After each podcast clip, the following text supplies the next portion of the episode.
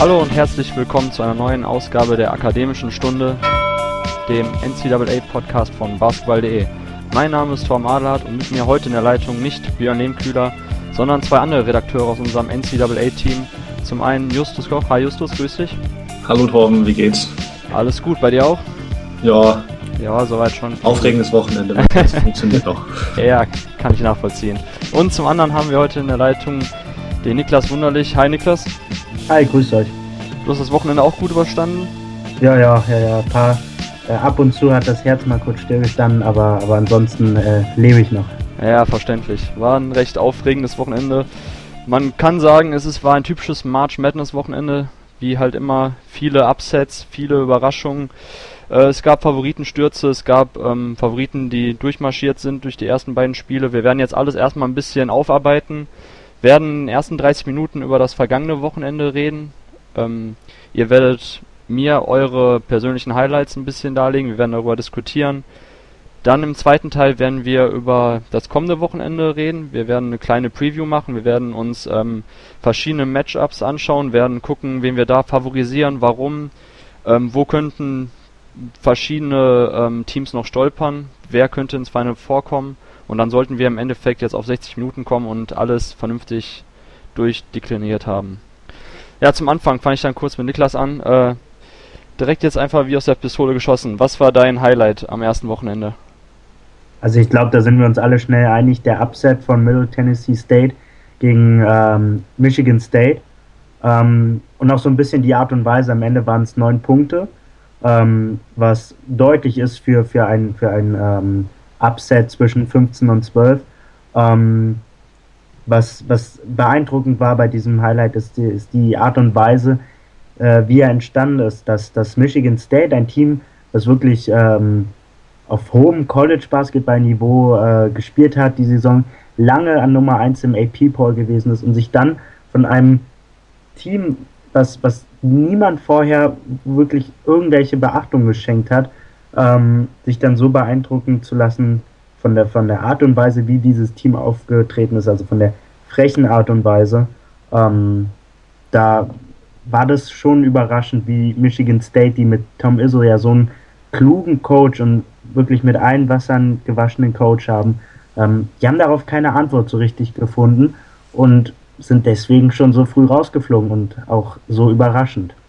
Ja, überraschend definitiv, aber wenn man sich das Spiel ähm, angeschaut hat, muss man dann am Ende nach den 40 Minuten sagen, verdientermaßen. Middle Tennessee hat meiner Meinung nach den äh, ansehnlicheren, cleveren Basketball gespielt. Äh, Michigan State hat zu keiner Zeit äh, eine Antwort darauf gefunden, wie sie das Pick and Roll oder das Pick and Pop verteidigen sollen. Middle Tennessee eine Mannschaft, die ähm, eine unorthodoxe Aufstellung in der, im Angriff gezeigt hat. Viel Five-Out-Man-Offense und in der Verteidigung eben dann eine 1-3-1-Zone und da muss man sagen, sah Denzel Valentine zeitweise auch ein bisschen überfordert aus im Spielaufbau. Ja, die Spartans haben tatsächlich keine Antwort gefunden. Wie hast du das gesehen, Justus? Ja, ich habe ehrlich gesagt vorher ein anderes Spiel geguckt und bei dem Stand von 15 zu 2 dachte ich schon erstmal, ähm, der Score ist vertauscht oder sowas. Meine Apps funktionieren nicht richtig. Als ich dann eingeschaltet habe, war ich auch sehr überrascht. Ich war vor allem enttäuscht eigentlich von Brian Forbes, der mir in der Saison relativ gut gefallen hat aber in dem Spiel, glaube ich, auch ähm, viel Würfel genommen hat, nicht getroffen hat, vor allem auch in der Crunch-Time nicht da war. Und Middle Tennessee hat einfach wirklich frech gespielt, fünf, five out teilweise, sehr, sehr, naja, modern, sag ich mal, gut die Dreier getroffen, ähm, souverän verteidigt und für mich, neben dem Dank von ähm, Reggie Upshaw am Ende, war eigentlich mein Highlight in dem Spiel, ähm, das eine Inbounds-Play, wo Michigan gepresst hat und die einfach den Ball übers ganze Feld geworfen haben, womit keiner gerechnet mhm. hat. Ähm, das war irgendwie das ganze Spiel repräsentativ. Michigan State spielt ihren Stiefel runter und Middle Tennessee lässt sie aber nicht den Stiefel runterspielen, sondern zwingt ihn irgendwie das Spiel auf und spielt unkonventionell und gewinnt damit.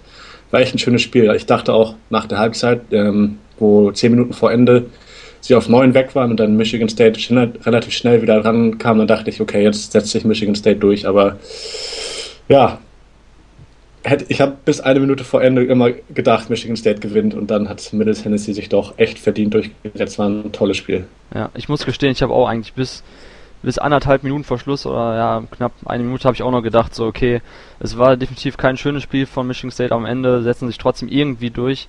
Und dann, als sich aber der, der Upset einem angebahnt hat, habe ich mir auch gedacht, so wow, okay, verdientermaßen ist Middle Tennessee jetzt weitergekommen. Und wenn wir über ähm, historische Upsets reden, dann müssen wir ja sagen, es gab ja noch nie diesen 1 gegen 16 Upset und im ähm, Fall von Michigan State jetzt gegen Middle Tennessee 15 gegen 2 gibt es verschiedene statistische Metriken, die uns sagen, dass noch nie der, die qualitative Diskrepanz größer war zwischen dem 15 und dem 2 Seed bei einem Upset. Also von daher könnte man sogar sagen, dass wir es mit dem krassesten Upset in der Geschichte des NCAA Tournaments zu tun hatten. Und wie der Niklas auch schon am Anfang gesagt hat, mit den neun Punkten ähm, sogar noch ein recht deutliches Endergebnis. Ja, Justus, was war denn dein Highlight, abgesehen jetzt dann von Michigan State gegen Middle Tennessee? Ich fand das ähm, Iowa-Spiel stark äh, von den Hawkeyes äh, gegen Temple das war auch ein absolutes Hin und Her. Auch ein heimliches Highlight vom ganzen Spieltag eigentlich, dieser Spielzug, wie sie ähm, Peter, Peter, wie hieß er nochmal? Peter Jock, genau, Peter Jock freigespielt haben, dass der äh, Guard, also klassisch gegen die Zone, noch äh, Peter Jock macht den Einwurf, alle wundern sich, wieso macht Peter Jock den Einwurf, wer wirft zu gut Freiwürfe, Guard cuttet runter unter die Baseline, äh, Pass vom Einwerfer zum Einwerfer, Peter Jock ist frei, äh, Temple guckt sich blöd um, mhm. verliert drei Sekunden und Peter Jockwer wirft trotzdem ein von zwei. Und im Anschluss äh, wird ein, der, ein Guard von Temple gefoult, wirft alle drei Freiwürfe rein. Äh, auch ein irres Spiel, aber sonst natürlich auch ähm, Northern Iowa mit dem äh, Buzzerbeater wieder von der Mittellinie. Das ist einfach March Madness. Also ich weiß nicht, ich fand alle viele Spiele so toll, äh, vor allem am, am Samstag. Äh, Freitag hatte ich echt mein Bracket fast komplett. Am Samstag wurde es dann zerstört, aber es war mir relativ egal, weil es so spannend war. War äh, echt schön. Meinst du Donnerstag und Freitag? Also den Donnerstag und Freitag. Genau, genau, ja. Weil Donnerstag, also mein Highlight war schon äh, direkt recht früh äh, Arkansas Little Rock gegen Purdue. Äh, ich hatte Arkansas weitergetippt gehabt und ähm, äh, war dann irgendwie, so weiß ich nicht, nach 35 Minuten ziemlich sicher, dass, äh, dass das ein Griff ins Klo war mit dem äh, Upset weil Arkansas im Gegensatz zu den äh, restlichen Saisonspielen, die ich von ihnen gesehen habe, nie wirklich äh, ihre Offensive konzentriert durchgezogen haben. In der Defensive haben sie sich viel zu sehr auf, ähm, auf ihre Zonenverteidigung verlassen, haben viel zu selten gepresst, ja, und dann aber kam zum Schluss noch die letzten wilden fünf Minuten, wo man dann halt gesehen hat, dass Purdue äh, richtig krasse Probleme im Aufbauspiel hat. Ähm, immer wenn äh, Arkansas Little Rock aggressiv gepresst hat, ähm, kamen sie gar nicht dazu, überhaupt irgendwie vernünftig einen Spielzug äh, zu laufen und haben sich dann halt verdientermaßen wieder rangekämpft auch. Und ja, dass dann halt so wild nachher in die äh, Double Overtime ging und eben dann mit Josh Haggins einen absoluten, ja, Wahnsinns Dreier noch gesehen haben, der Stephen Curry-like daherkam, Stepback aus 9 Meter, das war schon Wahnsinn. Dass dann tatsächlich noch mit dem äh, Upset für Little Rock geklappt hat, hat mich irgendwie persönlich erstmal gefreut, weil ich die Mannschaft mag und auch den Spielstil. Ähm, und ja, es war einfach, wie du gerade schon gesagt hast, es war einfach typisch March Madness und ich habe mir gedacht, okay, wenn schon so anfängt, dann, dann wird es wieder ein gutes Jahr werden. Ja, und wenn wir uns dann jetzt die erste Runde nochmal kurz anschauen, ähm, gab ja doch schon einige Upsets. Ein anderer war California gegen Hawaii. Äh, ich weiß, Justus, dass du ähm, ein bisschen besonders noch auf California geachtet hast diese Saison, weil du ja auch Ivan Rapp und Jalen Brown ähm, für uns gescoutet hast für die äh, Basketball-E-Draft-Profile. Ähm, du hast dir California Hawaii angeschaut, gehe ich mal von aus? Ja. Okay. Ja, also zu drei Vierteln. Äh, ab und zu mal hin und her geswitcht, äh, mhm. wenn eine Auszeit war und dann woanders reingeguckt, aber im Großen und Ganzen gesehen, äh, das war, glaube ich, das schlechteste Spiel, was ich äh, diese Match Madness gesehen habe. Ähm, Hawaii, hat Hawaii hat sehr gut gespielt, hat eiskalt ausgenutzt, dass natürlich ähm, dieser Skandal war um den Assistenztrainer, wenig Strukturen im California-Spiel war, Tyron Wallace verletzt war, mhm. Ivan Rapp äh, kurzfristig ausgefallen ist mit Rückenkrämpfen und dann natürlich Jalen Brown, die Statline, ein von sechs aus dem Feld, sieben Turnover, fünf Fouls, 17 Minuten. Für einen äh, potenziellen Top-5-Pick ist das dieser typische Jalen Brown, den ich auch gescoutet hatte, wo ich dachte, was, wo ich mich gefragt habe, was die ganzen Leute in ihm sehen. Er ist ein Freak-Athlet, aber ähm, eigentlich müsste der Junge noch ein bisschen im College bleiben oder sonst wird er auch als Bust eingehen und in der, in der NBA ist halt der Druck viel höher, wie man ja auch zum Beispiel beim Anthony Bennett sieht. Wenn die nicht liefern, dann wird es schnell sehr viel Druck werden und mhm. am Ende waren nur noch Jordan Matthews und Ivan Rapp äh, für California am Start. Ähm, der Rest von den äh, Golden Bears war einfach wirklich schlecht. Also nicht nur, dass sie nichts getroffen hatten, aber man hat einfach gesehen, dass sie auf diesem Niveau nicht spielen können. Und es äh, ist natürlich bitter, wenn man eine Achter- oder eine Siebener Rotation spielt und äh, zwei der Topspieler ausfallen und Jalen Brown eigentlich auch ein Totalausfall ist. Ähm, dann muss man natürlich auch sagen, dass äh, Iowa sehr gut gespielt hat, auch Pech hatte äh, mit Faulen. Äh, zum Beispiel Stefan Janko, äh, eine Jankovic, Sekunde. Ja, genau.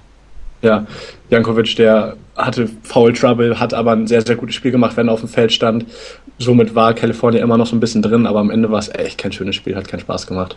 Ja, also was ich auch gesehen habe, war nämlich, dass man Jalen Brown äh, guten Gewissens nicht als Ballhändler bezeichnen darf, erst recht nicht auf dem Niveau, was dann in der NBA gespielt wird.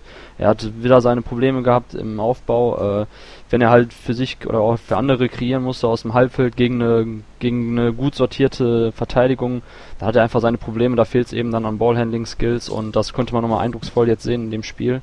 Ähm, Niklas, welchen NBA-Prospect hast du in der ersten Runde noch gesehen? Oder war es dann von ihm enttäuscht? Gab es da um, jemanden? Ähm, oder auch positiv also, überrascht?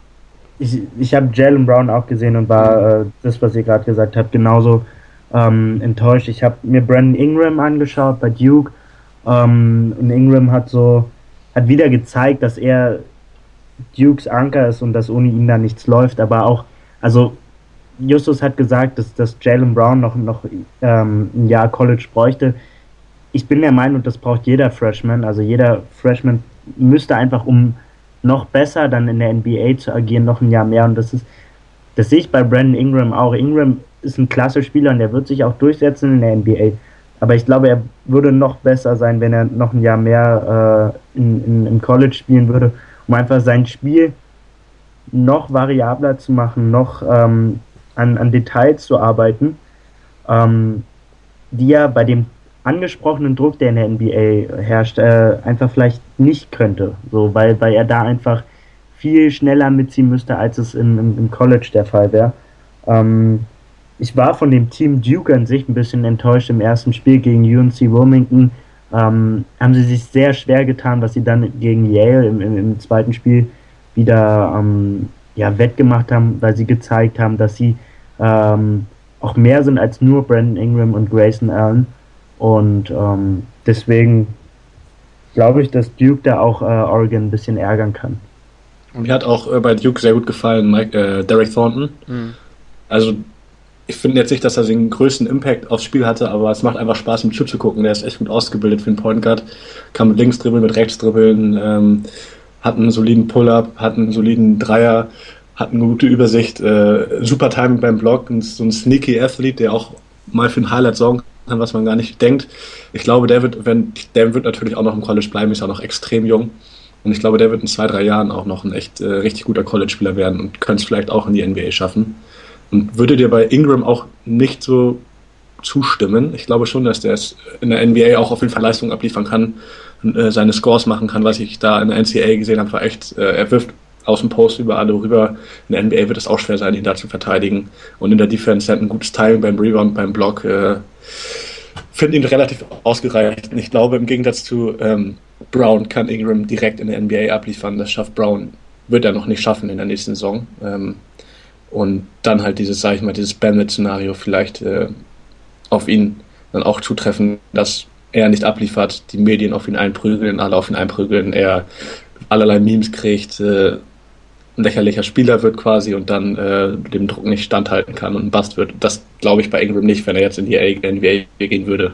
Ja. Nee, da musst du, da musst du schon, also da gebe ich dir vollkommen recht. Und dass Ingram auch im nächsten Jahr in der NBA abliefern würde, da gebe ich dir auch recht. Trotzdem würde ich glauben, dass er dass er für seine Overall-Entwicklung äh, da ein Jahr mehr College schon, schon gut tun würde. Ähm, bei Brown bin ich nicht ganz so in dieser, in dieser, ähm, also du, du bist dir ja schon fast sicher, dass er, dass er ein Bust wird. Ähm, glaubst du nicht, dass, dass ähm, Brown auch ein Spieler wie, wie zum Beispiel Devin Booker werden könnte, wo viele gesagt haben, okay, der ist zu eindimensional, der kann nur werfen, in Anführungsstrichen. Ähm, der dann am Anfang seine Zeit gebraucht hat, bis er, bis die Aufmerksamkeit nicht mehr auf ihn drauf war und auf einmal spielt er ähm, verdammt gut, äh, zeigt in der Offensive äh, ein viel variables Spiel, als wir es aus dem College von ihm gesehen haben, als wir es äh, gesehen haben am Anfang der Saison. Ähm, ich glaube, dass wenn Brown und Phoenix wäre ja ein möglicher ähm, Draft-Pick für Brown, dass, dass Brown sich vielleicht auch in die Richtung entwickeln könnte, dass er vielleicht einfach seine, seine Zeit braucht, sie sich nimmt und bei einem Team wie Phoenix auch äh, weniger Druck verspürt als ähm, bei einem Team wie Boston, was vielleicht den Brooklyn-Pick hat.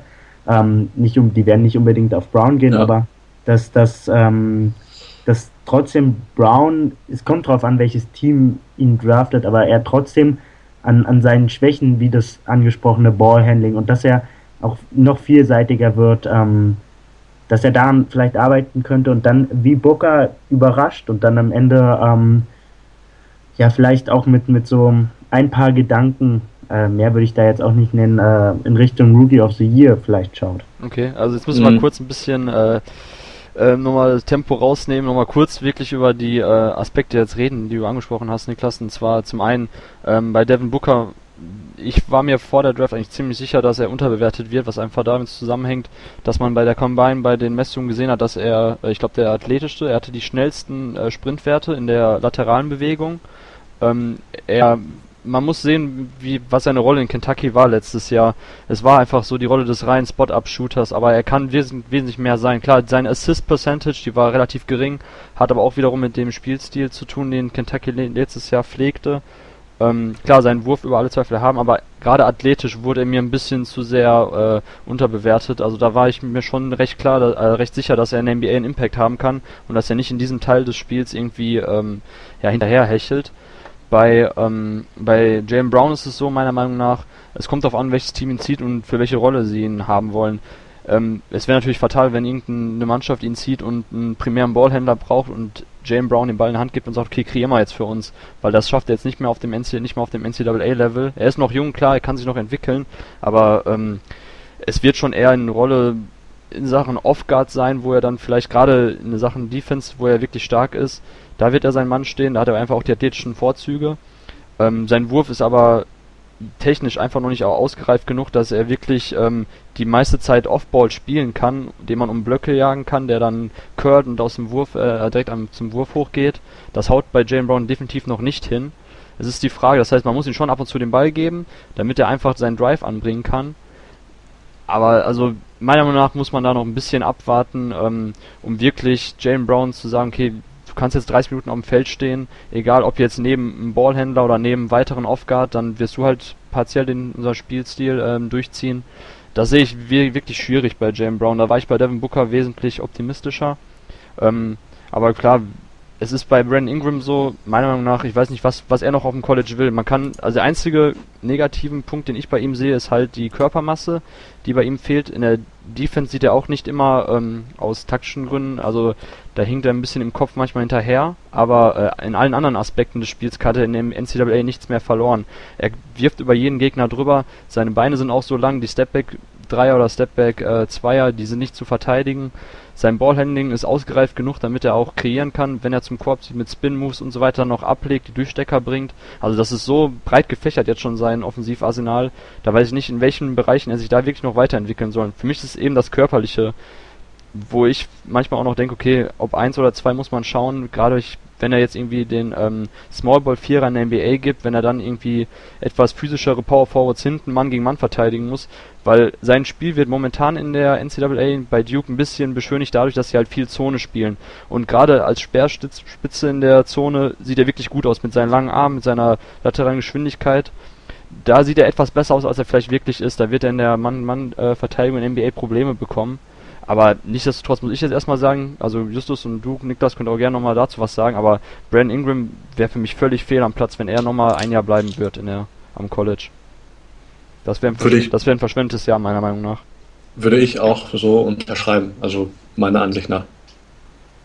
Ja, also wie gesagt, ich stimme euch ja zu, dass er jetzt schon in der NBA liefern könnte im nächsten Jahr. Aber genau auf, auf vielleicht auch Masse aufzubauen, um einfach ähm, noch einen Tick besser in der NBA sofort abliefern zu können, äh, glaube ich, dass ein Jahr vielleicht hilfreich wäre.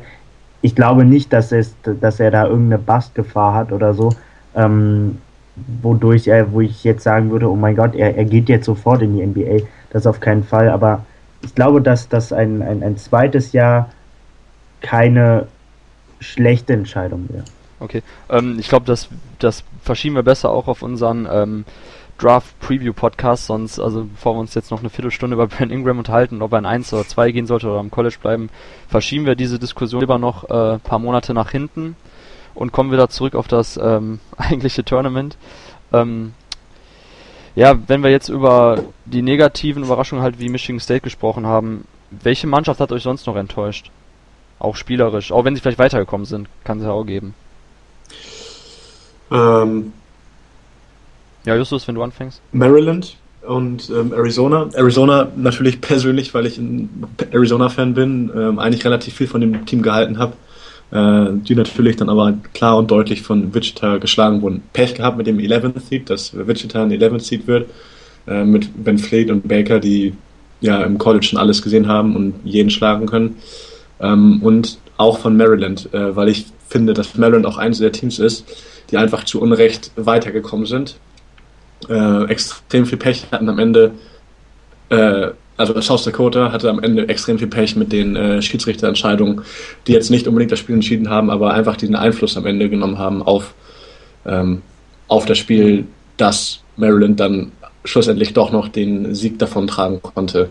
Ähm, dass dann Marshall, ich glaube, drei Sekunden vor Ende ganz normal Deny verteidigt, ein Pushing Foul, glaube ich, kriegt und Maryland dann sich auf drei Punkte absetzen kann. Es war einfach also ein bitterer Beigeschmack, weil South Dakota ein besseres Spiel gemacht hat, meiner Meinung nach. Okay, ja. Niklas, wer dich noch enttäuscht? Äh, Baylor, Baylor. Ich hätte nie, also mhm. klar, vorher wurde, wurde das Spiel Baylor Yale als das Spiel mit dem ähm, wahrscheinlichsten Upset äh, genannt und dann kam auch der Upset, aber trotzdem war ich von der Art und Weise, dass das Baylor so früh aufgegeben hat und dann auch nicht ihren Stiefel runtergespielt hat, ähm, das, das hat mich so ein bisschen enttäuscht, weil ähm, die dort auch nicht über ihre ähm, ja, soliden Seniors wie, wie Toreen Prince oder, oder Rico Gathers, die, die haben nicht den Impact gehabt, wie man es gewöhnt war von Baylor.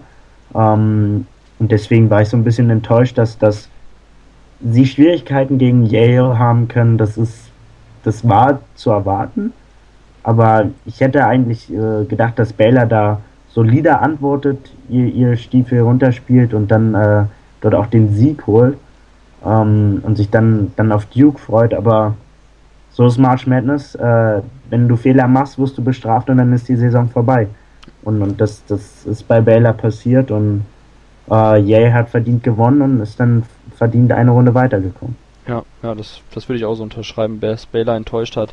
Gerade sie hatten ja noch mal, also Yale, ich weiß nicht, ob auch ein bisschen dann äh, die Angst mitgespielt hat, aber sie haben es ja fast noch vergeigt zum Ende hin. Und äh, Baylor hatte ja nochmal die Chancen, dann Behind-the-Back-Dribbling, wo er dann eben ausrutscht oder was einfach auch nur schlecht gemacht war, dann eben ja. von dem äh, Aufbauspieler von Baylor. Äh, war ich dann irgendwo, auch wenn ich Baylor weitergetippt habe, war ich froh, dass sie nicht belohnt wurden und eben dann die gerechte Strafe quasi äh, für ihr schlechtes Auftreten bekommen haben gegen Yale. Was mich halt einfach auch für, ähm, für die Bulldogs gefreut hat, da sie sich das ja. an diesem Tag absolut verdient haben. Ähm, Kein Mason war bärenstark einfach. Der war so abgezockt, der Junge. Ja jeden, ich glaube, er hat jeden Freiwurf im letzten Viertel gesplasht. Oder äh, in der, in der zweiten Halbzeit. Der war echt zu gut für Bell an dem Tag einfach, fand ich, ja. war meine Meinung. Ja, das, das stimmt absolut. Ähm, wo es dann natürlich auch negative Überraschungen gibt, gibt es auch positive Überraschungen. Ähm, vielleicht Niklas jetzt nochmal, wer hat dich positiv überrascht? Von, bei welchem Team hast du vielleicht vor dem Turnier etwas Bauchschmerzen gehabt? Hast du gesagt, okay, die letzten Leistungen haben mich jetzt nicht wirklich überzeugt. Ich glaube, da könnte jetzt früh Schluss sein. Ähm, ja, und zwar bei meinem bei, bei meiner Lieblingsmannschaft. äh, Syracuse. Syracuse. Ähm, ja, es war ja als erstes überraschend, dass sie dann doch noch ins Komitee gewählt wurden. Nach ähm, ja, keiner wirklich überzeugenden Saison. Sie sind 9-9 in der ACC gewesen. Ähm, natürlich eine starke Konferenz. Ähm, aber im Endeffekt hat man dann gesehen, dass das Jim Bayern äh, einfach ein unglaublich kluger äh, Coach ist, der dann einfach zum Tournament auch ein Team hat, äh, was, was dann was dann wirklich ähm, auch ein, zwei Spiele gewinnen kann. Äh, gegen Dayton äh, der Upset, der sicherlich äh, zu differenzieren ist, 7 gegen 10. Dayton ähm, jetzt auch nicht, also ich war ein bisschen überrascht, dass Dayton an Nummer 7 gesiedelt ist. Da hatte Syracuse auch ein bisschen Glück, also noch mehr Glück, dass sie überhaupt reinkamen und dann Dayton zu bekommen. Ähm, das kann sicherlich noch äh, ja, schlechter laufen, wenn man bedenkt, dass Iowa auch ein Nummer 7 Seed war.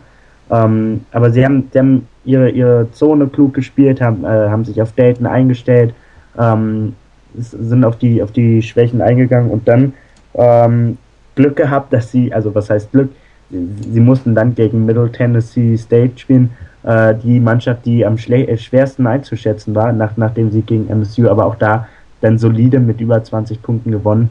Ähm, das, das hat mich gefreut und das war auch so ein bisschen überraschend. Äh, hätte mir jemand vor der Saison oder sogar vor dem Tournament gesagt, dass sie ins Sweet 16 kommen, ich hätte sofort unterschrieben. Ähm, das ist auch ein bisschen lustig, wenn man sich äh, anschaut. Ich habe zwei Brackets gemacht, ein richtiges, so, wo ich dachte, so wird's, und eins, äh, wo Syracuse Champ wird, ähm, wo ich nur die Syracuse-Spiele geändert habe. Ähm, wenn ich jetzt auf, mein, auf meine Bracket schaue, ist das Syracuse äh, Bracket das mit den äh, ähm, mehrere, mehr Punkten. Ähm, und somit ist Syracuse für mich die, die äh, Überraschung.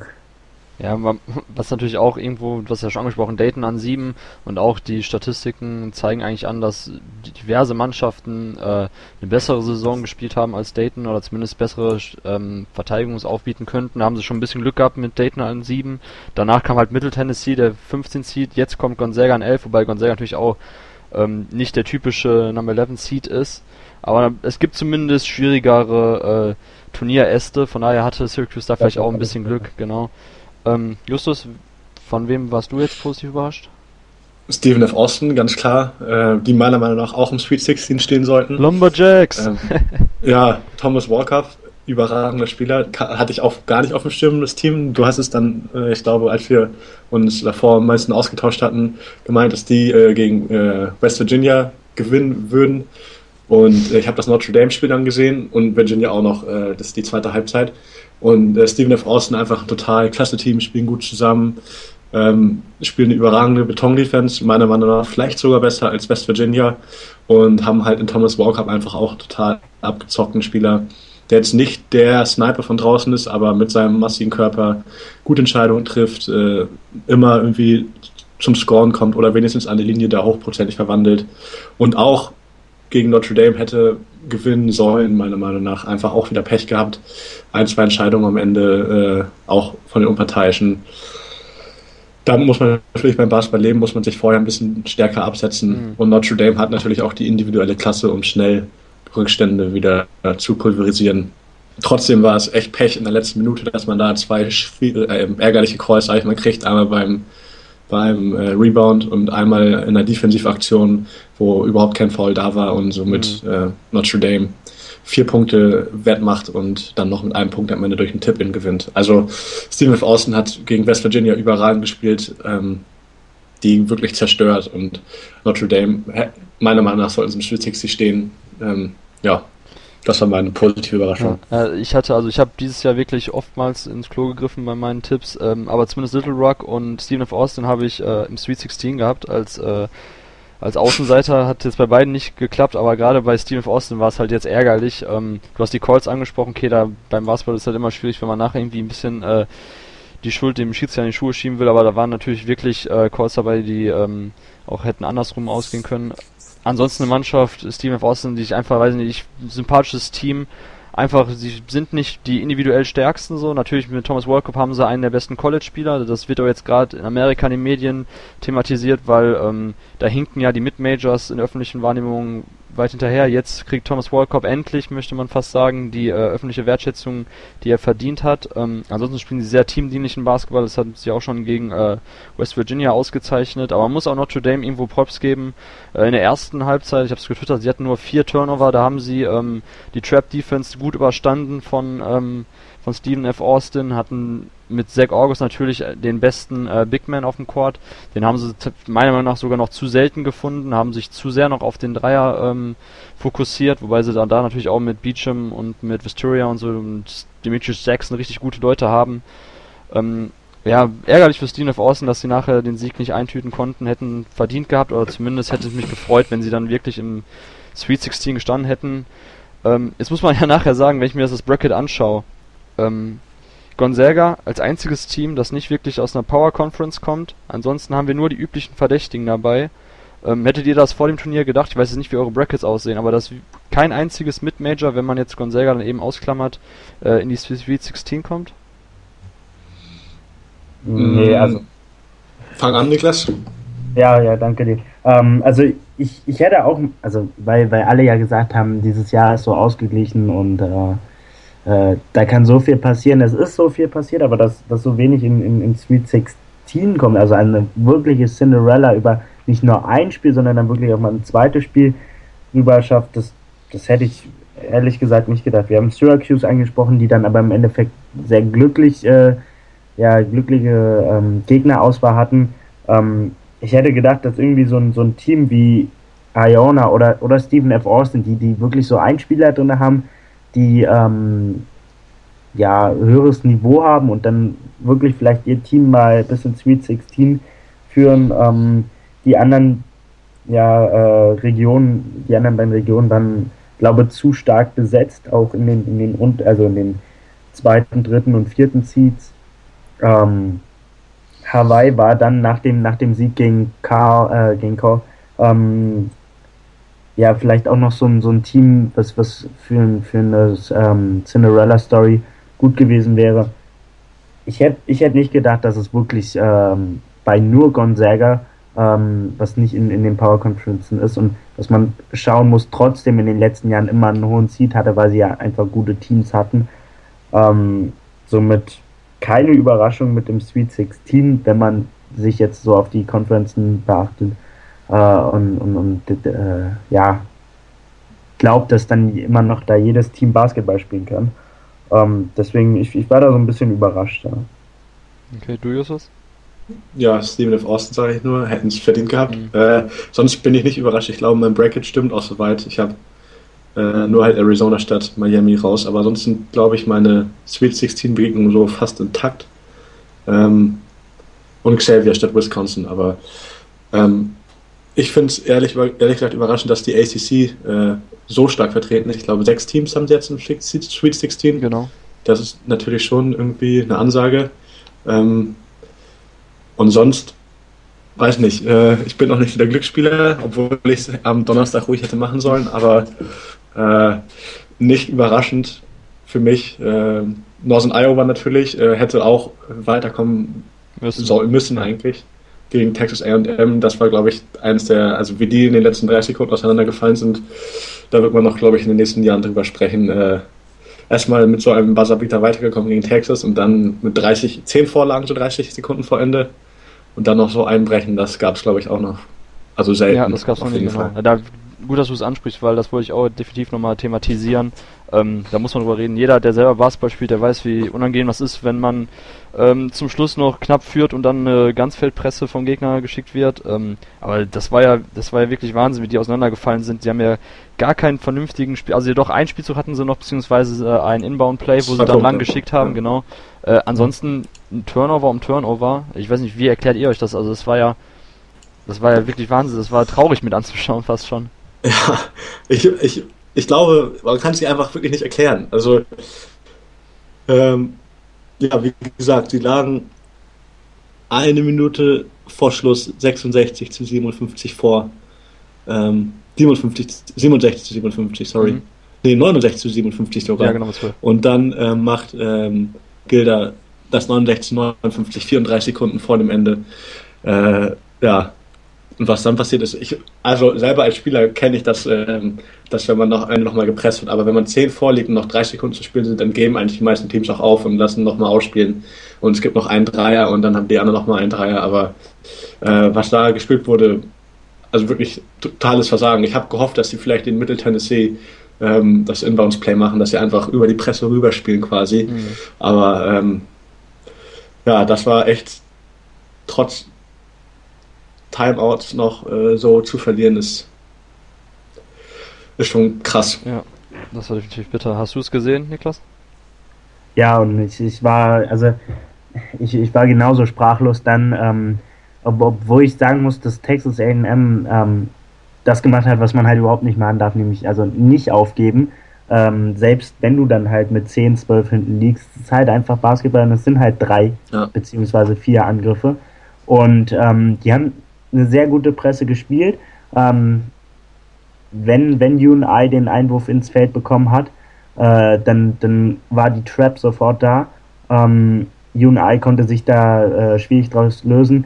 Texas A&M hat auch immer wirklich ähm, eine Ecke gesucht, um zu doppeln, also wirklich ähm, ja. ganz oder gar nicht. Äh, und, und da war, war UNI so beeindruckt von, ähm, dass sie dann, dann Fehler gemacht haben, die vielleicht, wo die Spieler sich, also sollten sie sich das jetzt nochmal anschauen, ich weiß nicht, ob sie es wirklich machen, ähm, Hoffentlich. Glaube ich auch fragen, was, was, was für Pässe gemacht haben teilweise. Ähm, oder wo sie dann versuchen, noch, noch die Gegner anzuwerfen, damit der Ball ins Ausgeht. Das sind an sich alles so kluge Ideen, aber die gehen dann irgendwann schief, weil du so nervös bist, der, der, also du, du hast schwitzige Hände, denkst nicht mehr richtig nach, alles, alles passiert äh, wie, wie, äh, ja, also alles passiert viel schneller und ähm, du, du kannst irgendwie nicht mehr aufhalten und kannst nicht mehr reagieren. Und ähm, ich glaube, dass, dass sie auch gebraucht haben, um, um, zu realisieren, dass sie das Spiel verloren haben, weil ich glaube, so wie sie ähm, gespielt haben, eine Minute vor Schluss, beziehungsweise eine halbe Minute vor Schluss, dass sie, dass sie dachten, dass sie es jetzt haben, dass sie die Cinderella sind, nach, dem, nach diesem Buzzer-Beating-Sieg äh, äh, gegen Texas ähm, den ich übrigens in unserer Preview so ein bisschen äh, vorausgesagt hatte. Äh, und dann, dann die Cinderella vor Augen. Ja, und dann, dann war es doch nur eine, eine Fata Morgana und äh, sie waren im bitteren Alltag wieder und äh, waren raus und die Saison war vorbei. Ja. Aber was man zu dem Spiel auch sagen muss, Props an Mosen Iowa, dass sie, obwohl sie im letzten 30 Sekunden so eingebrochen sind, die äh, erste Overtime noch ausgeglichen gestalten konnten. Das ist auch äh, kleine Randnotiz vielleicht, aber ist, glaube ich, auch nicht ganz üblich, dass wenn man so auf den Sack kriegt noch in den letzten drei Sekunden, sich dann nochmal fängt in der Overtime und die nochmal ausgeglichen gestaltet. Mhm. Naja, aber. Ja, das stimmt. Das, Mo sagtest, das Momentum war definitiv nicht mehr auf deren Seite und ich habe halt nur nicht ganz verstanden, so warum, warum wird nicht einfach mal ein Screen geslippt, direkt nach vorne durchgegangen. Also generell, das war nicht wirklich so die besten Entscheidungen, die da ähm, getroffen wurden. Niklas sagt ja, man hat natürlich versucht, irgendwie noch dann den Gegner anzuwerfen, wenn man schon äh, halb im Aus war, aber das war, man hat meiner Meinung nach Texas A&M auch sogar leicht gemacht, auch die Trap Defense dann ja. zu bringen. Ähm, naja, sei es drum. Äh, kommen wir jetzt zum Schluss dann nochmal auf jede Region. Schauen wir uns kurz nochmal die Paarung an. Fangen wir oben links in der South Region an. Da haben wir jetzt Kansas gegen Maryland und Miami gegen Villanova. Vielleicht kurz Kansas. Ähm, ja, für viele jetzt der Top-Favorit. Sie waren ja schon, glaube ich, vorher, ich glaube, knapp 24% aller Brackets äh, hatten Kansas. Danach kam Michigan State. Ähm, ja, ist Kansas für euch jetzt auch der absolute Top-Favorit? Ja, gegen Maryland ja. sicherlich, oder? Da sind wir uns, glaube ich, einig. Dafür hat Maryland auch jetzt zu wenig gezeigt. Ähm, Mello Trimble ähm, hatte nach einer starken Freshman-Saison eine eher durchwachsene Sophomore-Saison gemessen an seinen ähm, Möglichkeiten. Ja. Auch Jake Lehman, dasselbe, auch eine eher durchwachsene Spielzeit. Also ich, mich würde es nicht wundern, wenn Maryland jetzt zum Schluss gegen Kansas dann tatsächlich auch noch deutlich ausscheiden sollte. Ähm, weiß nicht. Also wie seht ihr das? Also ich glaube, dass... dass ich finde Maryland... Ähm, Niklas, bitte. Ich ja, danke. Den ähm, also ich glaube, dass Kansas schon gegen Maryland der klar Favorit ist, aber mein Favorit auf den Titel bleibt. Äh, das haben sie in den letzten zwei Spielen einfach äh, gezeigt. Äh, UNC und deswegen sollte man den nicht außer Acht lassen. Trotzdem gegen Maryland muss Kansas einfach äh, das zeigen, was sie in den letzten zwei Spielen gezeigt haben. Und dann, dann wird es ein, wird's ein deutliches Spiel. Wie siehst du das, Justus? Äh, also ich wollte noch mal kurz zurück auf Kansas kommen. Ich, äh, also auf die Kansas-Maryland-Begegnung. Ich finde, man sollte Maryland nicht unterschätzen, weil sie wirklich äh, auf jeden Fall fünf Spieler haben, die wirklich gut Basketball spielen können. Und wenn Mello Trimble vielleicht irgendwann mal wieder seinen Wurf findet, den er vor fünf Monaten verloren hat, ähm, dann könnte das doch noch mal eine enge Kiste werden. Wobei ich auch Kansas Kansas gibt sich keine Blöße, spielt äh, echt gut äh, in der March Madness auch in letzter Zeit. Ich glaube, das einzige Team, das, also das einzige Number One gesetzte Team, das seit äh, Mitte Januar nicht mehr verloren hat. Und Wayne Sheldon spielt ein gutes Turnier, Perry Ellis spielt ein gutes Turnier. Frank Mason muss nicht unbedingt scoren. Ähm, ich glaube, Ellis und Sheldon haben letztes Spiel über 20 Punkte gemacht. Ich glaube auch, dass Kansas gewinnt. Ich könnte mir vorstellen, dass es ein bisschen knapper wird. Ähm, vielleicht so zwischen 5 bis 10 Punkten. Aber ich glaube trotzdem, dass es ein Stadtsieg wird für Kansas. UNC, wie du es angesprochen hast, finde ich natürlich auch stark. Ähm, spielen auch ein super Turnier. Hab leider äh, nur einmal kurz bei UNC gegen Florida Gulf Coast reingeschaltet. Ähm, ehrlich gesagt, weil ich mir auch mal Florida Gulf, Gulf Coast angucken äh, wollte, die ich noch nicht äh, gesehen habe. Aber UNC ist halt auch echt wahnsinnig tief besetzt. Ähm, jetzt mit Markus Page, der ja auch wieder fit sein scheint, äh, zu sein scheint, haben sie da ein super Team, sind tief sechs oder sieben Spieler in der Rotation. Und ich habe auch das einzige Team von, ähm, von den ganzen Top-Seeds, die äh, eine größere Rotation spielen, wovon ich ein äh, Fan bin. Also bis Theo Pinson kriegt jeder 19 äh, Minuten und das ist schon, äh, glaube ich, ganz gut, wenn man jetzt in für Zielgerade geht, wenn die lange so im Knochen steckt. Aber trotzdem denke ich am Ende, dass es Kansas machen wird. Hm, okay. Ähm, kommen wir dann kurz noch zu der anderen Partie äh, in der South Region jetzt in Sweet 16 Miami gegen Villanova. Äh, Villanova für mich die Mannschaft, ich habe es mir ja gestern gegen Iowa angeschaut auch, äh, mhm. die sehr souverän bislang äh, ihre Partien durchziehen. Äh, offensiv sehr schön Basketball spielen, einfach sie lassen den Ball schnell laufen, sie haben, sie haben viele Schützen, stellen viele Offscreens, also das, das gefällt mir sehr gut. Ich weiß nicht, für mich als auch der leichte Favorit gegen Miami, auch wenn die letzte Partie von äh, A-Rod, Angel Rodriguez richtig stark war, würde ich Villanova jetzt ja. favorisieren, einfach weil, weil, weil, sie, weil sie jetzt einen Lauf haben und auch irgendwie ein bisschen jetzt gegen den negativen Hype ankämpfen, weil viele haben gesagt, okay, sie werden sicherlich ein Sweet 16 dieses Jahr schaffen, so, weil einfach auch der Spielplan jetzt ein bisschen günstiger für sie ist oben in der South Region als beispielsweise für Kansas, die oben angesiedelt waren. Ähm, aber spätestens dann wird wieder Feierabend sein, weil die letzten Jahre war Villanova eben immer eine Enttäuschung im NCAA-Tournament. Dieses Jahr haben sie die ersten beiden Spiele souverän gewonnen, jetzt eben gegen Miami den ersten richtigen Stolperstein. Äh, ich würde sie einfach favorisieren, ich würde sie auch durchtippen jetzt gegen, also bis zu der Partie dann gegen Kansas. Wie seht ihr das? Also Miami darf man sicherlich nicht unterschätzen, das haben die letzten Spiele auch gezeigt, gerade Wichita State muss man erstmal schlagen. Ähm, ja, sag, sag mal kurz eure Meinung, ich fange jetzt mit Niklas an, was sagst du, Miami, Villanova?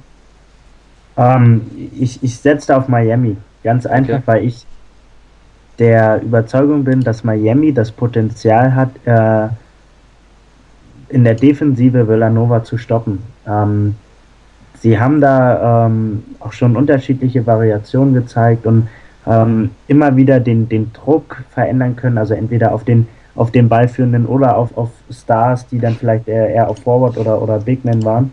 Ähm, Miami kann auch ähm, in der Offensive sehr variabel auftreten. Also du hast das Spiel von Angel Rodriguez an, äh, äh ja, genannt, äh, wo, er, wo er fast also gefühlt jeden, jeden Dreier treffen konnte. Und ähm, ja, ich, ich glaube, dass, dass Miami, äh, wenn, sie, wenn sie die Kontrolle behalten und ähm, nicht wieder so, so einen Einbruch haben wie gegen Wichita State, ähm, dann, dass sie dann Villanova schlagen können. Okay, Justus, du? Ich glaube an ein Nailbiter, an ein sehr knappes Spiel für äh, Villanova. Ähm, obwohl ich auch sehr überrascht war von dem, von dem Spiel gegen Wichita State. Das habe ich mir auch die zweite Halbzeit angeguckt. Ähm, dass der Backcourt von Miami, den, äh, ja, doch den sehr dekorierten Deck Backcourt von Wichita State, das ja echt ein Prunkstück ist mit, ähm, mit ähm, Van Fleet und Baker, dass äh, da Angel Rodriguez und Sheldon McCallan da ähm, mithalten können und die sogar dominieren in dem Spiel. Das hätte ich nicht gedacht. Mhm. Aber ich find, bin auch sehr überzeugt von ähm, Villanova. Villanova gegen Iowa war, also gegen die Hawkeyes, äh, war echt eine Machtdemonstration. Da waren auch die, ich glaube, mit elf Punkten haben sie am Ende gewonnen. Das finde ich nicht repräsentativ. Die lagen teilweise, ich glaube, 60 zu 40 vor oder 60 zu 35. Ähm, ja. Ich glaube auch, dass Villanova jetzt on, auf dem Run ist. Mit 19 haben sie gewonnen. 19, genau. gerade. Genau, also hätte noch deutlicher ausfallen können, meines, meines, meiner Meinung nach. Mhm. Und ich glaube, dass Miami einen Kampf geliefert wird, aber am Ende wird Villanova sich durchsetzen, sind einfach zu heiß. Ja, also ich glaube auch, dass es eng wird. Ähm, ich favorisiere halt Villanova, weil Miami, also meiner Meinung nach, ich könnte mir eher vorstellen, dass Villanova es schafft, die Offense von Miami einzudämmen, als andersrum. Ja. Äh, Miami ist jetzt natürlich jetzt auch nicht das Team, was mit, äh, mit, mit schierer und schierer Länge im Frontcourt aufwartet. Das kommt durch Villanova entgegen, die ja selber doch auch eher den Smallball pflegen wird ein schönes Spiel, kann ich mir vorstellen, ein spannendes Spiel. Ja. Zwei sehr gute Offensivteams mit talentierten Backcourt. Natürlich dann die, äh, das Guard-Trio bei Villanova. Zurückgeführt mit Ryan Ashitekono, der einen guten Lauf hat. Josh Hart. Also das, das Villanova gefällt mir wirklich sehr gut. Einfach auch den Offensivbasketball, den sie zeigen. Viel Ballbewegung. Sie schaffen es immer wieder noch, die, äh, den Drive anzubringen und dann die Kickout zu spielen an die Dreierlinie. Uneigennützig mir gefällt es halt ein bisschen besser noch als den Basketball, den Miami zeigt. Ich denke auch, wird ein offenes Spiel, aber würde mit Villanova gehen. Ähm, kommen wir dann zur West Region, wo wir Oregon gegen Duke als erstes haben. Äh, Duke haben wir auch gerade schon angesprochen. Für mich eine Mannschaft, ich habe es noch nicht erwähnt, die äh, ja nicht enttäuscht ist, schon eher das, was ich erwartet habe. Aber die sich auch ein bisschen mehr durchgewurstelt haben, als also mehr schlecht als recht. Gegen Yale haben sie souverän geführt, haben eine sehr starke erste Halbzeit gespielt, haben dann den Faden völlig verloren und nicht besonders verwunderlich meiner Meinung nach. Die haben dann den Faden verloren, als sie gepresst wurden, wo man dann eben gesehen hat, dass Duke dieses Jahr einem ähm, souveränen Ballhändler fehlte, wie es eben dann letztes ja. Jahr Tyus Jones war. Brand Ingram hat dann teilweise den Ballvertrag übernommen. Ähm, ja, er kann es definitiv, aber Brand Ingram fehlt dann wiederum an anderen Stellen, finde ich persönlich in der Offensive dann, wenn er schon hinten, beziehungsweise er reibt sich natürlich auch sehr auf, wenn er schon von hinten gegen eine Presse spielen muss. Ähm, ich würde äh, Oregon favorisieren. Ich weiß nicht, wie es ihr seht, oder habt, habt ihr auch ähnliche Bedenken bei Duke? Also, sie haben eine sehr kleine ja. Rotation. Äh, Jay Sheeter ist auch noch, meiner Meinung nach, one year away from being one year away, so ungefähr. Also, er ist definitiv noch nicht so weit, wie man vor der Saison vielleicht gedacht hatte. Ähm, ja, was sagt ihr jetzt zu der Partie Oregon gegen Duke? Wird, glaube ich, ein spannendes Ding. Ähm, Duke hat man aber auch dann gesehen, hatten echt äh, einige Blowouts, zum Beispiel 20 Punkte gegen Indiana in der Saison, äh, sind sehr unkonstant, finde ich, äh, mhm. äh, wie man dann auch beim Yale-Spiel gesehen hat. Erste Halbzeit top, zweite Halbzeit flop. Licht hängt auch natürlich teilweise in der Presse zusammen. Ähm, aber trotzdem haben sie halt die individuelle Klasse, um jedes Spiel eigentlich zu gewinnen. Ähm, was man auch in der ersten Halbzeit gesehen hat, wie Grayson Allen da aufgespielt hat, was er für Dreier auf einmal reingeworfen hat. Äh, Brandon Ingram kann man im Halbfeld wenn er einen guten Tag hat, nicht stoppen. Da kann halt alles passieren, aber trotzdem sehe ich da noch äh, die Ducks leicht favorisiert, sind einfach tiefer besetzt und irgendwie auch abgezockt und erfahrener, also in der Breite. Mhm. Ja, ja gerade die Tiefe, denke ich auch mal, spricht noch für Oregon. Wie siehst du das, Niklas? Äh, ähnlich wie, also ich bin, äh, sehe da auch Oregon weiter. Ähm, ganz klar bei den Punkten, die ihr angesprochen habt. Ähm, sie haben auch bei den Guards einfach die Möglichkeit, ähm, dann den Druck auf, auf Derek Sorton ähm, zu machen. Ähm, und dann fehlt ja, wie, wie du es schon angesprochen hast, noch ein weiterer Ballhändler oder ähm, die Rotation bleibt sehr klein. Ich, ich habe sogar jetzt gelesen, dass, ähm, dass, dass äh, manche vermuten, dass Oregon mit einer Presse startet, äh, um einfach um einfach Duke von Anfang an unter, unter Druck zu setzen, weil, wie ihr es angesprochen habt, sobald sie gepresst wurden, hat man gesehen, dass sie, dass sie Probleme haben mhm. äh, und dann auch die, die Gefahr ist, Spieler aus der Hand zu geben. Ähm, ich glaube, dass Oregon das komplettere Team ist. Ähm, all ihre Starter können werfen. Ähm, sie, haben, sie haben sechs Mann, die, die eigentlich äh, Starting Five Potenzial, also sie haben, sie haben noch einen starken sechsten Mann in äh, Agent Cook war es in, in letzter Zeit teilweise. Ähm, das, also Oregon zeigt sich einfach kompletter und ich glaube, dass, dass sie Duke da ähm, ja einfach auch in der Tiefe äh, gewinnen können. Hm, okay, dann gehen wir da ja alle, alle drei konform. Äh, die letzte Partie beziehungsweise die andere, ist dann Texas AM, schon angesprochen, gegen UNI mit einer Wahnsinnsleistung zum Schluss noch bis ins 16, äh, Sweet 16 jetzt vorgedrungen gegen Oklahoma Sooners, bei der Buddy Hield eine Wahnsinns zweite Halbzeit aufs Parkett gezaubert hat. Äh, ja, wen seht ihr vorne da bei der Paarung, die ja erstmal auf dem Papier ziemlich ausgeglichen erscheint? Niklas, vielleicht du jetzt zuerst? Ähm, ich, ich habe so ein bisschen die Befürchtung, dass ich da anderer Meinung bin als ihr. Weil ich äh, bin ein Riesenfan von Buddy Hield. Äh, er ist für mich auch äh, Player of the Year. Ähm, aber ich sehe da Texas A&M vorne.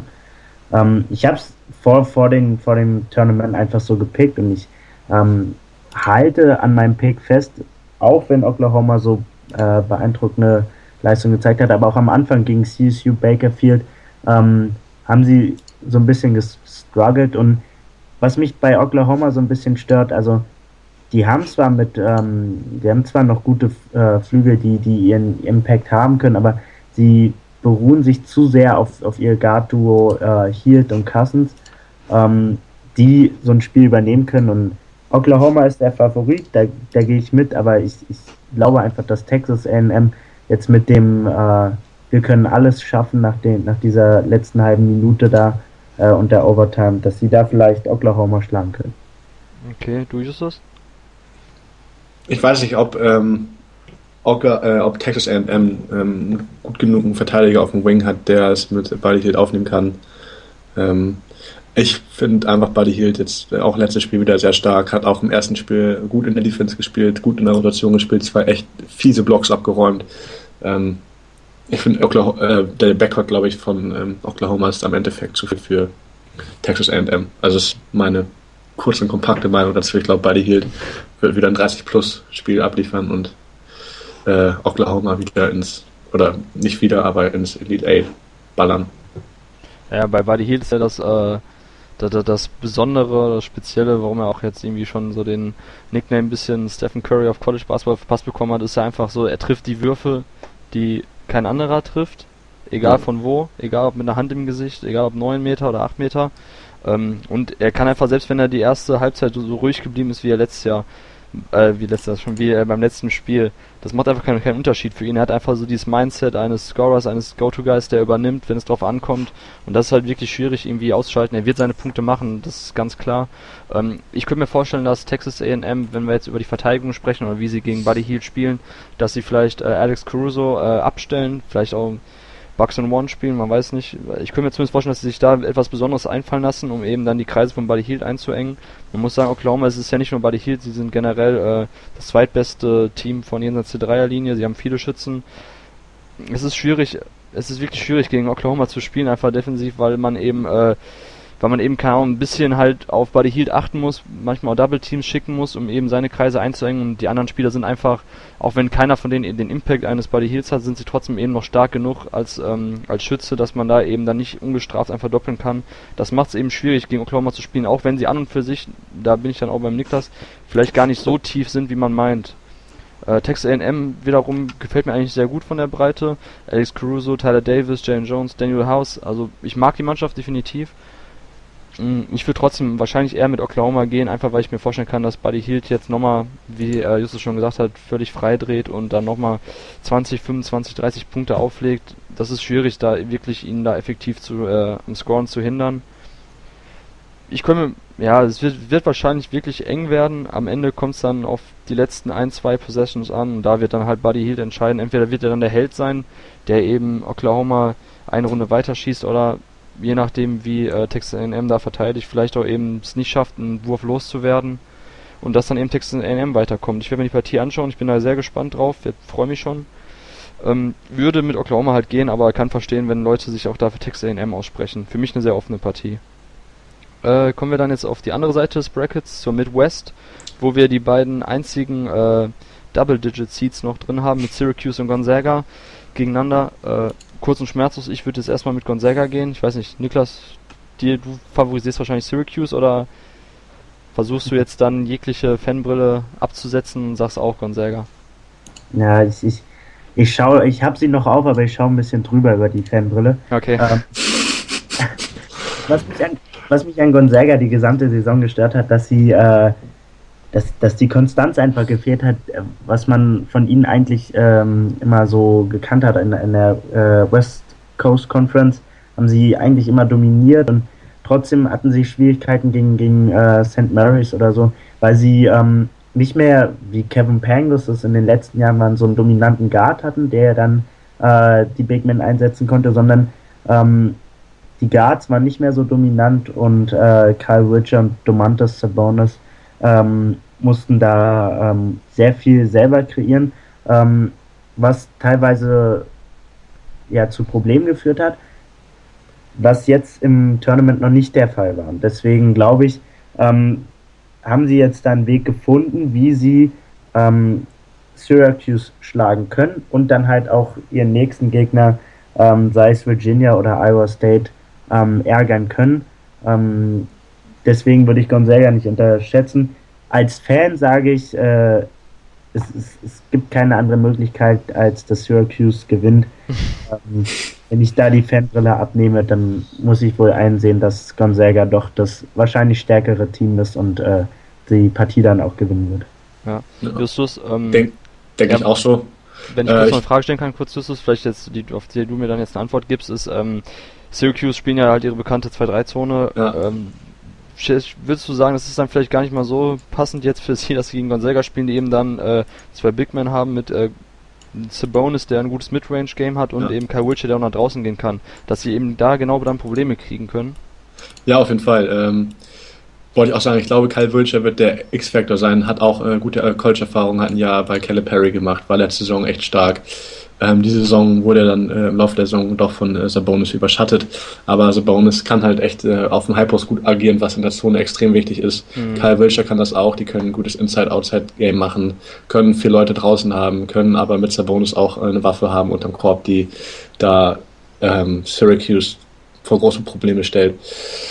Wird, glaube ich, ein knappes Spiel, auch ähm, weil ich Syracuse auch ganz gut finde. Auch vor allem Michael Gabinigi macht diese Saison echt eine sehr starke Saison, hat sich meiner Meinung nach auch einen Draft gespielt, ähm, obwohl er bei Duke echt verschmäht wurde im ersten Jahr. Und trotzdem glaube ich, dass Gonzaga am Ende Kyle Wilcher und Sabonis werden den, den, den Zahn ziehen, wobei ich glaube, dass Kyle Wilcher dieses Spiel überragen wird und irgendwie der X-Faktor wird. Das habe ich so im Gefühl. Mhm, Okay. Ja, sind wir mal gespannt, weil ich stelle mir auf, eben dann deshalb auch meine Frage, die du dann ja selber als jemand, der coacht, ähm, mir dann halt eben beantworten kann, weil ich denke mir halt, dass es wirklich dann problematisch ist für Syracuse, wenn man beim Gegner halt zwei Bigmen hat, die genau in diese Schwachstelle einer Zone, nämlich in dem High Post vordringen können, da effektiv sind. Da bin ich mal gespannt, wie sich das Ganze dann wirklich ähm, entwickelt auf dem ähm, im Spiel. Die nächste Paarung, beziehungsweise die andere Paarung ist dann Iowa State, die recht souverän eigentlich gegen Iona und gegen Little Rock weitergekommen sind. Zwei gefährliche Midmajors meiner Meinung nach äh, sind sie souverän weitergekommen, spielen jetzt gegen Virginia, die ebenfalls eine gute, gute, einen guten Turnierauftakt hingelegt haben gegen Hampton, die vielleicht schlechteste Mannschaft, haben sie ganz souverän gewonnen. Dann gegen Butler, einen unangenehmen Gegner, haben sie auch schlussendlich sich durchgesetzt und jetzt eben gegen Iowa State. Eine sehr offene Paarung. Da bin ich froh, dass ich jetzt die Frage erstmal an euch stellen kann und mich dann nachher mal schaue, wo ich mich dann anschließe. Äh, Virginia, Iowa State, Justus, du? Wen hast du vorne? Ähm, ich finde auch, Iowa State ist so ein bisschen das Under the Radar Team und Virginia irgendwie auch, weil sie das erste Spiel so dominiert haben. Das zweite Spiel äh, war ein bisschen knapper, haben sich am Ende dann erst durchgesetzt. Aber irgendwie ist trotzdem, glaube ich, die Begegnung, von denen am wenigsten Leute sprechen. Iowa State ähm, ist natürlich äh, mit George Niang äh, echt stark besetzt, ein guter Offensiv-Allrounder, der werfen kann, der zum Korb ziehen kann, der seine Mitspieler einsetzen kann, so eine Point Forward halt.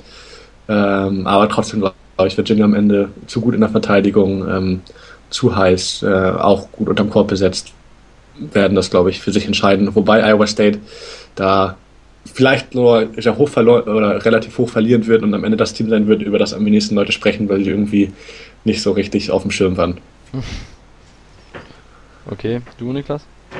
Ähm, ich, ich sehe da eher Virginia auch weiter, ähm, weil, weil ich, also man muss ja bedenken, da trifft die beste Offense der verbleibenden 16 Teams auf die beste Defense der verbleibenden Teams. Hm. Und äh, Offense wins Games, Defense wins Championships und ich glaube, dass äh, es zwar noch um keine Championship geht, ähm, ich glaube aber, dass Virginia da äh, ja, ihr, ihren Stiefel aufdrücken wird der Partie und dann äh, den Sieg holen wird und dann ins Elite 8 gehen wird.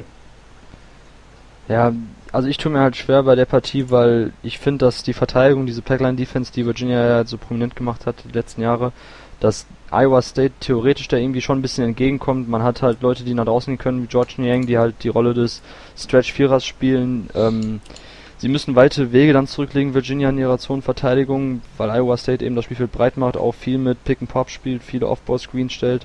Ähm, das wird dann schon eine schwierige Hausnummer für die Defense auch von Virginia und Iowa State ist halt ein Team, entweder wenn es läuft, wenn die Würfel fallen, dann muss man selber erstmal schauen, dass man vorne, also in, jetzt im Falle von Virginia, dass man eben vorne dann zum Scoren kommt. Ähm, wenn die Würfel wiederum gar nicht fallen, ist Iowa State halt ein Team, das selber hinten jetzt äh, nicht besonders effektiv agiert. Von daher kann ich, ich könnte mir beides vorstellen, sowohl dass Iowa State halt Feuer fängt, dass Virginia Probleme kriegt mit ihrer Zonenverteidigung, dass man selber dann halt auf Malcolm Brockton angewiesen ist in der Offensive, dass er übernimmt. Man hat mit Gill noch einen sehr guten Frontcourt-Spieler, das ist ja auch eher noch nach Achillesferse von Iowa State, die da mit McKay auch eher einen unter, äh, undersized Big Man haben. Ich könnte mir halt beides vorstellen, dass es einerseits halt eine ziemlich klare Sache vielleicht dann für Virginia wird, einfach wenn sie hinten den Laden zukriegen, beziehungsweise bei Iowa State die Würfe nicht fallen und dass man dann vorne den Stiefel runterspielt. Andererseits, wenn Iowa State eben gut aus den Startlöchern kommt, die ersten Würfe fallen, dass man sich dann einen leichten Flow halt spielt, das dann halt auch schwierig wird für Virginia mit der Offense dann Schritt zu halten. Ähm, ja, je nachdem, vielleicht gibt es einen Blowout für Virginia, vielleicht bleibt das Spiel lange eng, wird dann halt in der Offensive entschieden. deshalb halt für mich im Endeffekt ist das recht weit offen, weil ich mir halt beides vorstellen kann. Ich gehe einfach jetzt mal, weil ich halt auch Iowa State als ähm, gefährlichen Außenseiter in meiner Preview beziffer, äh, beziffert hatte, gehe ich jetzt mit Iowa State. Macht ja dann keinen Unterschied, wenn ihr beide dann eher für Virginia seid. Ähm, die andere Paarung ist dann Notre Dame gegen Wisconsin, der East äh, Region. Ja, Wisconsin jetzt gegen Xavier durchgesetzt. Ähm, Xavier eigentlich auch ein gefährliches Team, was viele jetzt im Final Four hatten. Ähm, ja, Wisconsin, Bronson Koenig hat nachher zwei, die entscheidenden äh, beiden Dreier getroffen. Bill Murray ins Tal der Tränen damit geschickt. Äh, das Bild fand ich übrigens großartig. Äh, auch irgendwie ja. mit der Meme, äh, wenn du erfährst, dass du nicht bei Space Jam 2 dabei bist, dann das Gesicht von Bill Murray. Äh, das war ziemlich großartig. Ja, jetzt halt spielt der Six gegen Seven Seed, Wisconsin, Notre Dame. Notre Dame schon angesprochen, eher glücklich gegen Stephen F. Austin weitergekommen. Ähm, ja, auch schwierig zu tippen, ich weiß nicht. Justus, wen hast du da? Ähm, ich glaube, ich bin jetzt eher bei Notre Dame in dem Spiel. Ähm, auch weil ich bei Wisconsin als äh, Nigel Hayes in dem Turnier echt nicht gut finde. Ähm, hat auch äh, im letzten Spiel in der regulären Saison kein gutes Spiel abgeliefert. Ähm, wird, glaube ich, auch gegen Notre Dame sich jetzt nicht fangen. Und Notre Dame ist, glaube ich, auch auf dem Backcourt zu stark besetzt. Ähm, haben aber auch mit August einen guten Center. Ich glaube, Notre Dame wird das sogar relativ deutlich für sich entscheiden. Wisconsin hat da äh, zu wenig entgegenzusetzen. Okay, siehst du das ähnlich, Niklas? Ja, da bin ich ganz bei Justus. Ähm, okay. Ich habe zwar Wisconsins ähm, bis in Sweet 16, weil ich Xavier einfach als ähm, ja, overrated äh, gesehen habe, was sich ja dann auch ein bisschen bestätigt hat. Wisconsin hat äh, mit Ethan Happ einer der Freshman-Überraschungen, ähm, so solide wie er aufgetreten ist und ähm, wirklich ähm, ja, regelmäßig gute Leistung und auch äh, das Team angeführt hat. Ähm, ja, da, da war ich überrascht. Ähm, aber Justus hat schon angesprochen, Nigel Hayes ist leider nicht so stark, wie alle erwartet hatten. Ähm, deswegen glaube ich, dass Notre Dame mit ihrer Abgezocktheit Demetrius Jackson, Zach Oresti, VJ Beecham ähm, und so weiter, wie sie alle heißen, dass, dass sie da einfach, glaube ähm, ja, dann Wisconsin ihre, ihre Schwächen aufzeigen werden ähm, in der Vielseitigkeit in der Offensive, da müssen sie, muss, muss Wisconsin erstmal einen Weg finden. Und ähm, deswegen glaube ich da, dass Notre Dame ähm, vor dem Tournament als etwas überraschend vielleicht gesehen, aber jetzt als doch eher Favorit äh, zu sehen ist und dann ins Elite 8 gehen wird. Hm. Ja, ich gehe auch mit Notre Dame. Vor allem mag ich sehr äh, VJ Beecham. Für mich ein Kandidat, der nächstes Jahr, wenn er dann als Senior äh, bei Notre Dame spielt und nachdem Zach August dann jetzt als äh, Senior sich verabschiedet hat und ähm, Demetrius Jackson, der dann vor allem mehr Würfe bekommt und der dann halt nächstes Jahr für mich ein Geheimfavorit ist für einen äh, Erstrunden-Pick als Senior, einfach weil er so ein begnadeter Schütze ist. Viele sehen ja in ihm den äh, besten Schützen, beziehungsweise die beste Wurftechnik im ganzen NCAA zurzeit, äh, der dann vielleicht auch als Stretch Forward für die NBA interessant sein könnte nächstes Jahr. Ähm, ich mag auf jeden Fall Notre Dame. Ich finde ihre Offensive auch sehr ansehnlich. Ich mag Demetrius Jackson. Wisconsin, ich würde es nur irgendwie jetzt ein bisschen, äh, ein bisschen witzig finden, wenn direkt im ersten Jahr nach der großen ähm, Ära von Frank Kaminsky und Sam Decker, wenn sie dann jetzt durchstarten und wieder ins Final Four kommen, äh, womit ja keiner gerechnet hat, aber schwer vorstellbar, gerade wenn man schaut, dass es ja erstmal jetzt, selbst wenn man weiterkommen würde gegen Notre Dame, würden ja Indiana oder North Carolina warten. Von daher denke ich, ist das jetzt eigentlich schon das höchste der Gefühle für Wisconsin. Und ähm, ich setze auch Notre Dame weiter. Äh, die letzte Paarung, die jetzt dann an diesem Wochenende, beziehungsweise jetzt am Freitag ansteht, ist North Carolina gegen Indiana. Wenn ich euch beide richtig verstanden habe oder richtig einschätze, habt ihr beide North Carolina weiter, ohne Nein. groß mit der Wimper zu Du nicht? Okay, Nein. dann leg los. Äh, ich finde North Carolina stark und tief besetzt. Ähm, hab mir aber auch ähm, Indiana gegen Kentucky ein bisschen angeguckt. Und ich glaube, der größte Unterschied ist, dass North Carolina noch nicht getestet wurde im Turnier und Indiana äh, einen sehr, also Indiana gegen Stony Brook natürlich durchmarschiert ist, aber dann gegen Kentucky ein starkes Team hatte, ähm, bei dem sie sich echt mal testen mussten.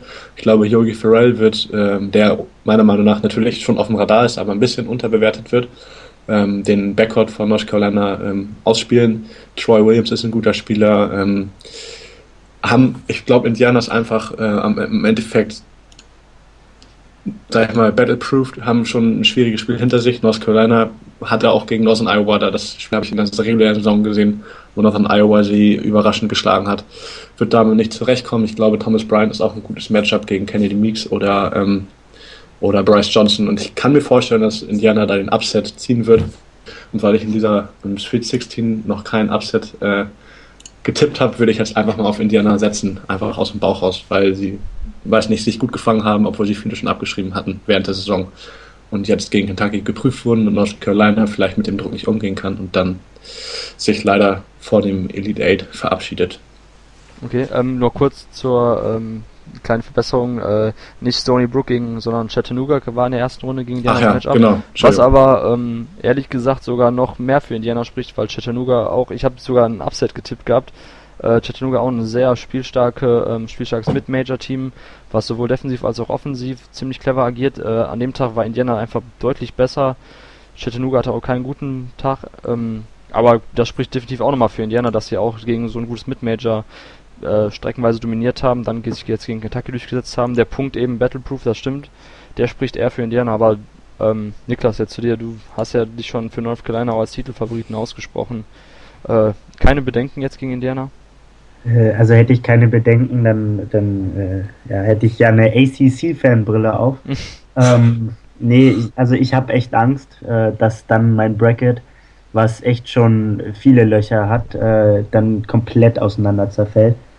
Ähm, es wird, wie es gesagt hat, das schwerste Spiel für North Carolina bisher im, im Tournament. Aber was man nicht vergessen darf, vor anderthalb Wochen hat North Carolina gegen Virginia und Notre Dame gewonnen.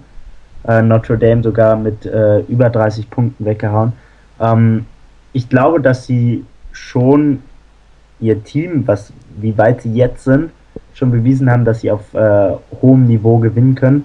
Ähm, und ich glaube, am Ende macht es die Tiefe. Also, dass ähm, Justus hat das, glaube ich, schon angesprochen, dass, äh, glaube sieben oder acht Spieler fast 20 Minuten Spielzeit bekommen ähm, alle einen gewissen Impact haben. Also es ja. ist nicht so wie bei Oklahoma, dass da äh, wichtige Spieler sind, die, die mal wichtige Dreier treffen können, sondern alle haben ihren Impact.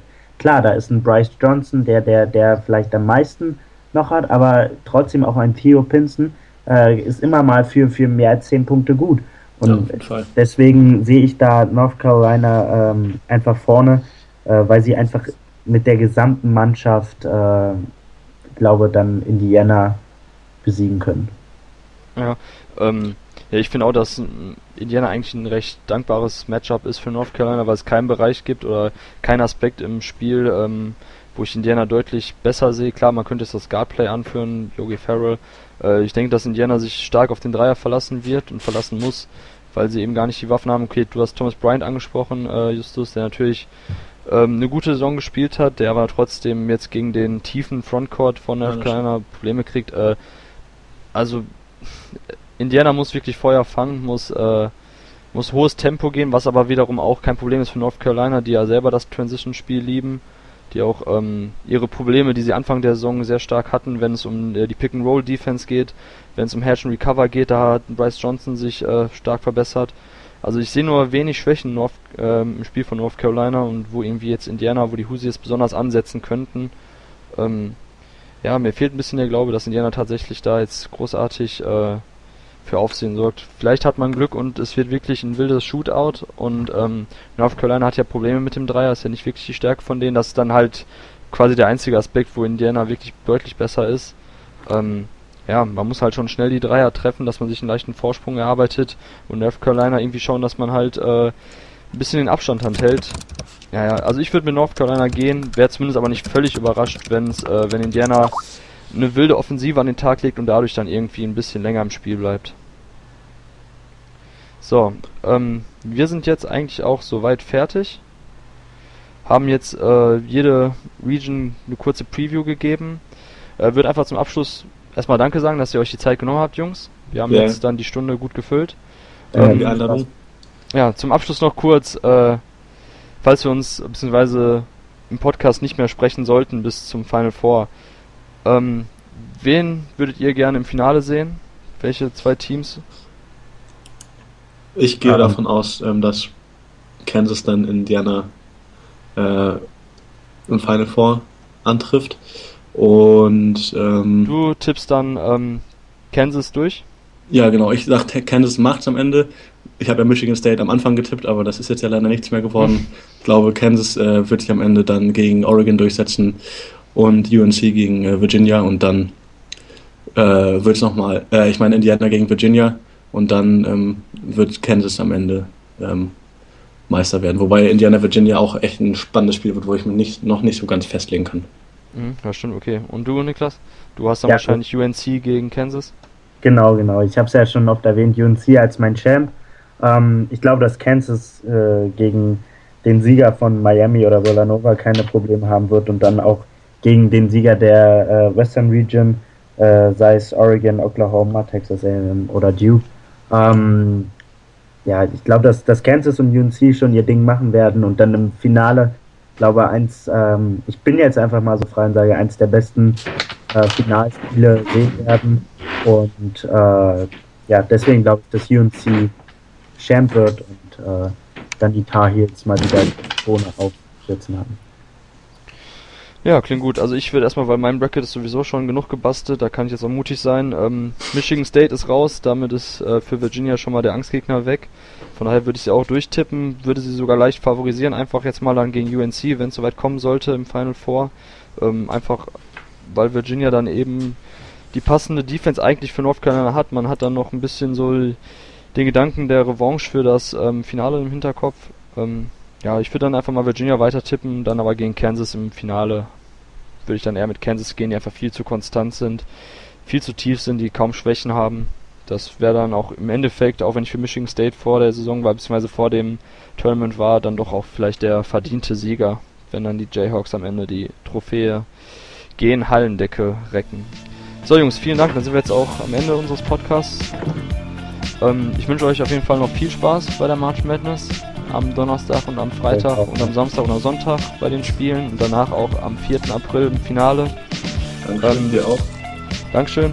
Ähm, ich würde dann sagen, wir sprechen uns aufgrund von diversen Previews und Recaps noch und spätestens, allerspätestens im Podcast dann wieder, wenn es zur Draft geht. Alles klar. So, ciao Bis zusammen. dahin. Tschüss. Ciao.